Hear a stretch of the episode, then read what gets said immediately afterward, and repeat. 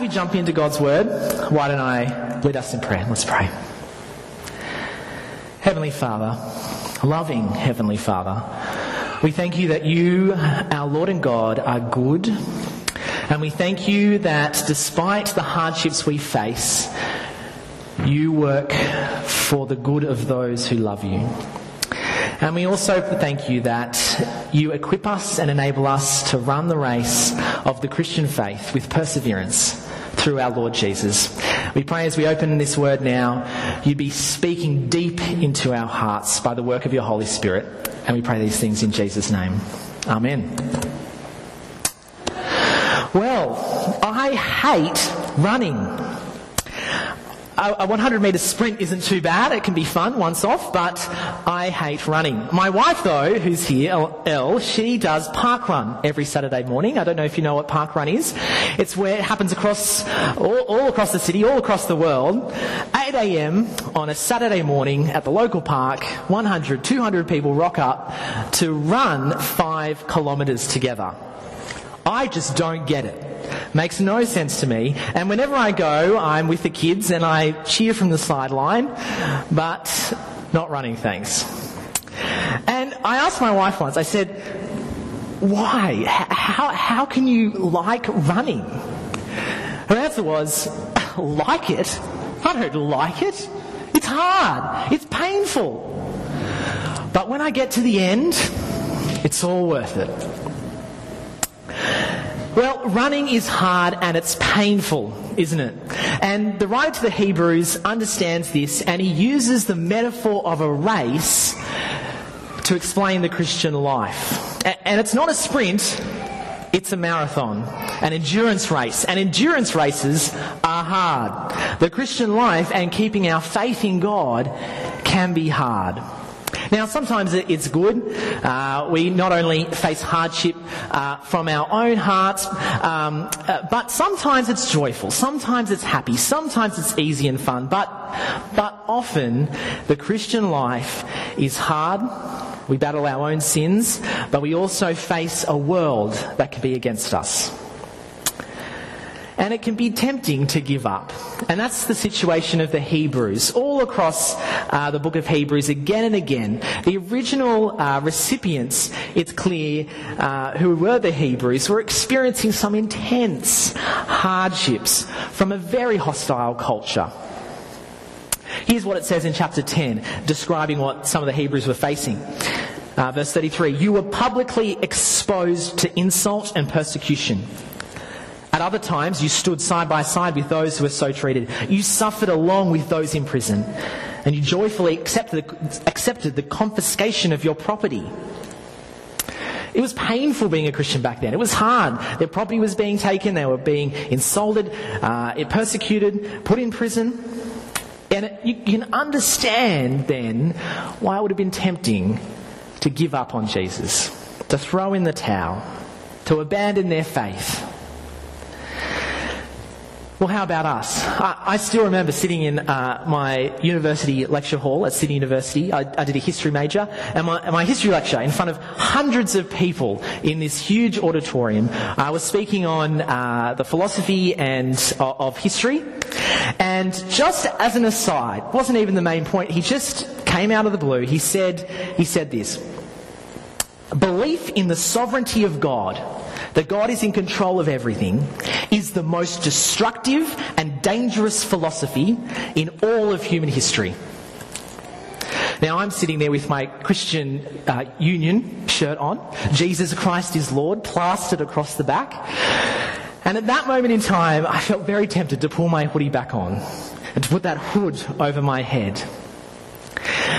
I've often had that feeling of just wanting to blend in, just, just going with the flow, doing what the world says I should do, rather than holding on to and following Jesus. But sometimes it's not even those big public uh, occasions. Uh, sometimes it's just the little things. It's that look from your family or friend who, who, when you explain what you believe, just looks at you so strangely that you would believe that this Jewish man from 2,000 years ago came back to life and now is living in your heart. It's that look. it would sometimes just be easier, wouldn't it, to give up this whole Christian thing, to throw in the towel. Do you ever feel like that? Tempted to give up on Jesus? Ever felt like you're just tired of doing this Christian thing, of this, this race is just too long, it's just too hard? Well, I've got some good news from Hebrews 12 this morning, and that is that God knows. God knows it's hard. Jesus knows because he's lived it. And because he knows and because he's lived it, we can persevere in our faith by fixing our eyes on Jesus. And we can take comfort that God trains us through the hardship to run this Christian race of faith. So let's jump into the passage. Verse 1 Therefore, since we are surrounded by such a great cloud of witnesses, and Hebrews 11 was uh, referenced for us earlier in the service, which is fantastic. And what uh, Hebrews uh, chapter 11 is doing is the writer is again and again using hero after hero of the Christian faith to uh, uh, all of which faced some terrible persecution and opposition, to encourage his readers. And it climaxes at the end of chapter 11 with verse, verse 35 uh, and onwards, where he lists, he, he, can't even explain all the people uh, who've been faithful to Jesus. And he finishes with this. Some were tortured, some faced jeers and flogging, chains and imprisonment. They were put, in, put to death by stoning. They were sawed in two. They were killed with the sword. They were poor, destitute, persecuted, mistreated, living in caves and holes in the ground. But they endured, persevered in their faith in God. And that's even though they didn't, that's even though they didn't know about Jesus yet. You see, they've finished their leg of the race and they were faithful to the end, but they're also waiting in anticipation for Jesus. And in fact, it says they were waiting for us, waiting for us to run our leg of the race. You see, we aren't the first to run this Christian race. No, and we're certainly not the first to find it a hard slog. Others have run before us and endured and persevered. And they've now, they've passed that baton on. And they're now standing in the grandstands, watching us and cheering us on in the Christian race. And that's something that we are to take great encouragement from. So I've got this big crowd of witnesses around us. And what are we to do? Well, let us throw off everything that hinders, the sin that easily entangles, and let us run. Run with perseverance the race marked out for us. How? Fixing our eyes on Jesus, the pioneer and perfecter of our faith. For the joy set before him, he endured the cross, scorning its shame, and he sat down at the right hand of the throne of God. Consider him who endured such opposition from sinners, so that you will not grow weary and lose heart. You see, there's lots of different ways of running, I think, and I, am actually going to need this to be demonstrated. In our church, we always do some more interactive things, so I'm going to need uh, four volunteers to join me up the front. Some people who think they're pretty good at running. So, four volunteers. We won't move on until they've come up the front. Four volunteers. One, two, need two more. Oh, three and four. Perfect. Okay, so uh, one of you, can one of you blindfold the other? This running is not going to be easy, by the way. Um, perfect. Perfect. Okay, and we're going to be running up the aisle. So perhaps do you want to help him maybe down the stairs first because good stuff. Over here, while it's happening, I've got some very tempting Maltesers I'm going to put up here. And our second runner, you're big. I'm going to, I'm going to leave you for last. Pete, Pete, you can be our second runner. When I want you to run, yep. you must always keep your eyes on the temptation. Right? So keep your eyes there at all times while running up the aisle. And you two, uh, one of you is the heavy burden on the other. So you can choose who wants to be the heavy burden Yep. on the other. And then, so come down the front, jump on each other's back. Okay, we've got three runners. Here we go. Okay, so we're going to run our race, right? And. okay, it's a race. Let's see how we go. Ready, set, go. Give him a big round of applause. Well done. Looks like Pete ran, won that one. Pete, come up the front and grab your prize. There you go. Well, I guess you'll have to share these with all your friends then after the service. I'll be opening him at dinner, so Yeah, perfect. Thank you. Grab a seat. There are lots of different ways of running, and some ways are better than others. It can be easy to fix our eyes on other things and sometimes to run off track. Sometimes temptations come and distract us from running in the right direction. Temptations of sin and idolatry. Sometimes he uses this illustration of uh, the sin that weighs us down and drags us down that we are to throw off. Uh, and sometimes uh, Paul uses elsewhere the, the, the idea of being veiled and not being able to see which way to run. Running can be hard, and there can be obstacles that we ourselves put in our ways that make running even harder. So, what are the, what are the, the sinful temptations that drag us down or, or turn our gaze and distract us? Is it the pretty boy in your class or the boss who you just do and say anything for? Is it that dream home which you're prioritizing and fixing your eyes on more so than on Jesus? It's the lust and the lying. It's the greed and the envy. It's the pride and the fear. These sins are burdens and they're dragging us down in our race. They distract us from running uh, straight along the track. They entangle and trip us over. So just take a moment and think what are the sins that, that are entangling you? What sin is causing you to trip over? Whatever it is, throw it off. Throw off that sin that weighs you down. Never be complacent about the sin in your life. Never be complacent about the sin in your life. Be proactive in getting rid of it because it's our sin that so often trips us over in our Christian race. It's our sin that leaves our face in the mud and leaves our heart stony cold towards God. The solution is to fix our eyes on Jesus. And we fix our eyes on Jesus because of who he is and what he's done.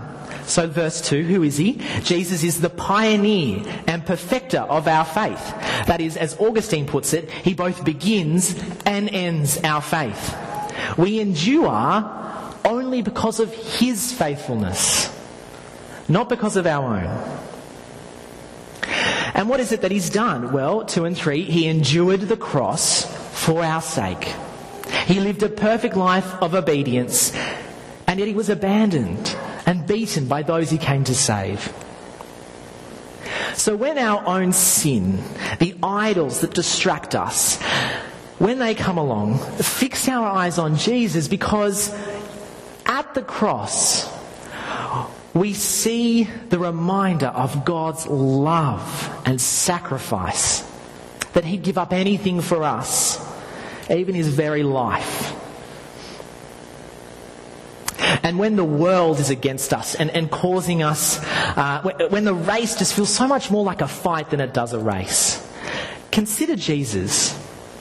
Meditate on him. Remember who he is and what he did and where he's now seated. Verse 3 beside the Father. Consider Jesus who endured such, pers- such opposition from sinners so that you will not grow weary and lose heart.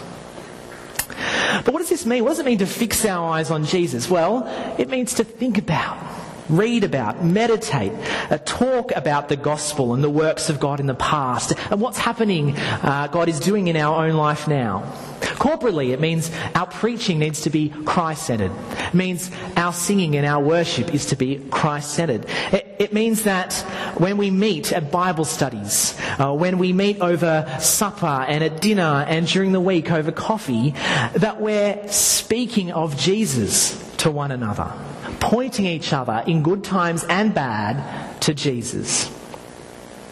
It might seem cliche, but we need to ask ourselves and each other how is our personal Bible reading and prayer going? Are we daily fixing our eyes on Jesus by listening to him speak through his word? Uh, my son uh, Zach, uh, Jason does join us, but he's not quite there yet. Uh, we do Bible time before bed, and recently we, we always read the kids' story Bible, and we do a, a short uh, little story, and then then off to bed. Uh, but recently, Zach has refused to go to bed until we read about Jesus dying and coming to life again. He will not go to bed until he hears about Jesus' death and resurrection. And at first I was like, Zach, you've got to, we've read, the, we've read another Bible story, time to go to bed. But, but there was something then I, I think that's quite nice. And, and, we've just adopted it. It's what we do every night. We read one story of the Bible, and then we also read Jesus' death and resurrection. Zach is teaching me to fix my eyes on Jesus. Uh, it's just, it's just very encouraging. So if we're going to persevere in our faith in God, we have to look to the cross, fix our eyes on Jesus.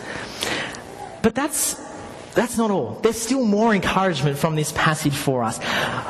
Verses 4 to 12 show us that God uses the hardship of our race to discipline and train his children. So look with me. Uh, oh, before I do, we need to think about running a marathon because I don't know about you, but have you ever run a marathon? I, I, haven't, and I zero desire to. But certainly, if you decide to run a marathon, you don't wake up and go, today I'll run a marathon. No, you wake up and go, in nine months I'll run a marathon. Because leading up to that, you need to be training and working hard, getting ready. And it's the same with the Christian race of faith. We need training and discipline and instruction. And the incredible power of God is that he uses the hardship, the challenges, the trials that we as Christians face to train us up to persevere to the end. Uh, the, the, uh, the writer of the Hebrews changes his illustration slightly in these verses. He's, he's moves from, from a race to the discipline of children uh, in verse 4 to 10. So, verse 5 Have you completely forgotten the exhortation which comes to you as sons? Sons is important. Do not think lightly of the instruction and discipline of the Lord. Don't be weakened or wearied when rebuked by him, for he loves the one he disciplines. He whips every son he receives. Endure hardship as discipline. For God is treating you as his children. What, what, he's saying here is don't be discouraged or weary when persecution and hardship comes your way, but see it as training from God. He only disciplines the ones he loves.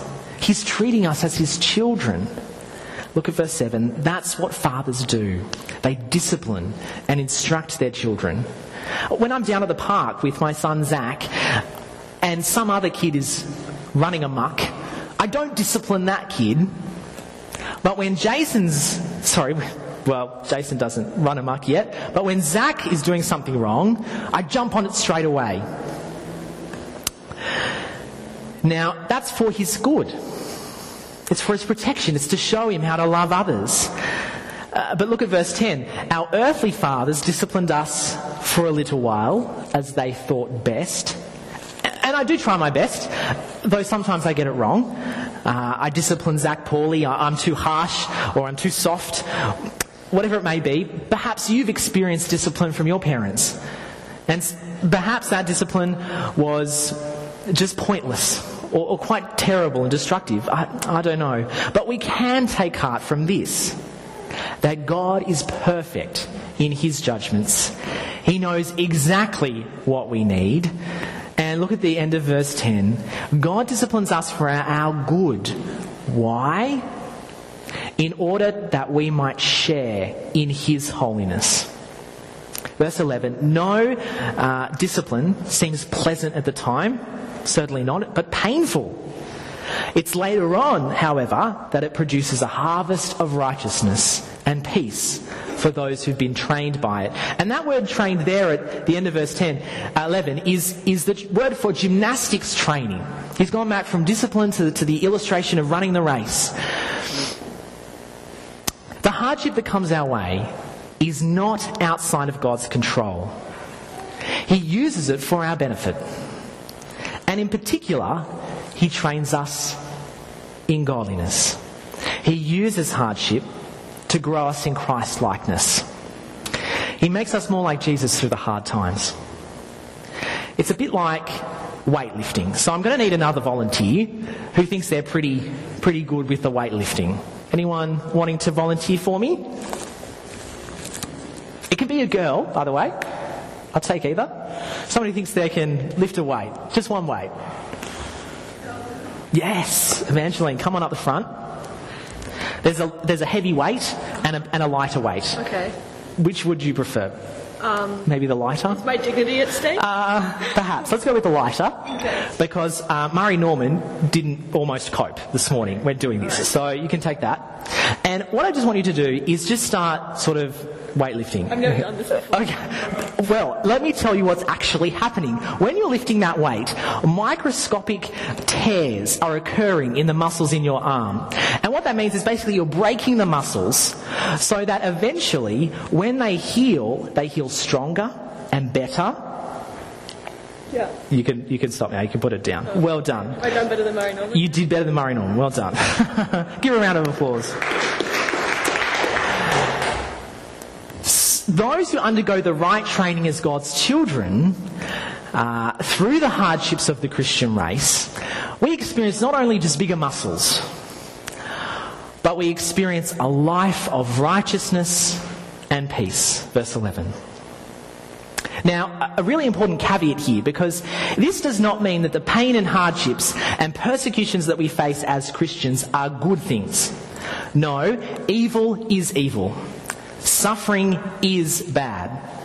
So don't seek out persecutions and hardships as good things. Don't pray for them to come, but pray against them. However, God uses persecutions and hardships for our discipline, to grow our faith and love and dependence in Him. Uh, just because He uses it does not mean that He sees it as good. He hates the tears of His people. He is bringing about the destruction of all evil through Jesus' death and resurrection and His return. But why I say this is if you. Uh, if you lose a friend because of your stance on same-sex marriage, or you have a Christian brother and sister who, who's uh, bullied uh, at work for their faith, mourn with them, grieve, lament, get upset. Let us not celebrate our hardships, but let us take heart that God is good and uses them for our growth in holiness. So let's get running. Some of us have started this race just recently. Some of us perhaps have been running the Christian uh, race, uh, following Jesus for a very long time. But what I do know is that all of us still have a long way to go. All of us will have hardships, challenges, and persecutions ahead. So, verse 12 strengthen those weak and wobbly arms, those weak and wobbly legs. Find renewed strength. Don't give up, but persevere to the end. Take heart that the hardships you have faced and will face are being used by our loving Heavenly Father to grow us in holiness. Fix your eyes on Jesus, always remembering what He has done and what He is doing. I want to finish uh, just with a quote from my wife a bit earlier. Running is hard, it's painful. But when you get to the end, it's all worth it. Let me pray. Loving Father, what an honour it is to be called your children. What an honour to be called to run the race of faith. But sometimes, Father, we find it so hard to live for you. We battle the sin in our own hearts and we face the opposition of the world. But we praise you that nothing is out of your control, that you use the hardships we face to grow a harvestness, a harvest of holiness in our lives. Uh, forgive us for the times that we've been tempted to run away from Jesus and enable us by your Spirit to fix our eyes on Him, the one who for the joy set before Him endured the cross for our sake and for your glory. In Jesus' name we pray. Amen.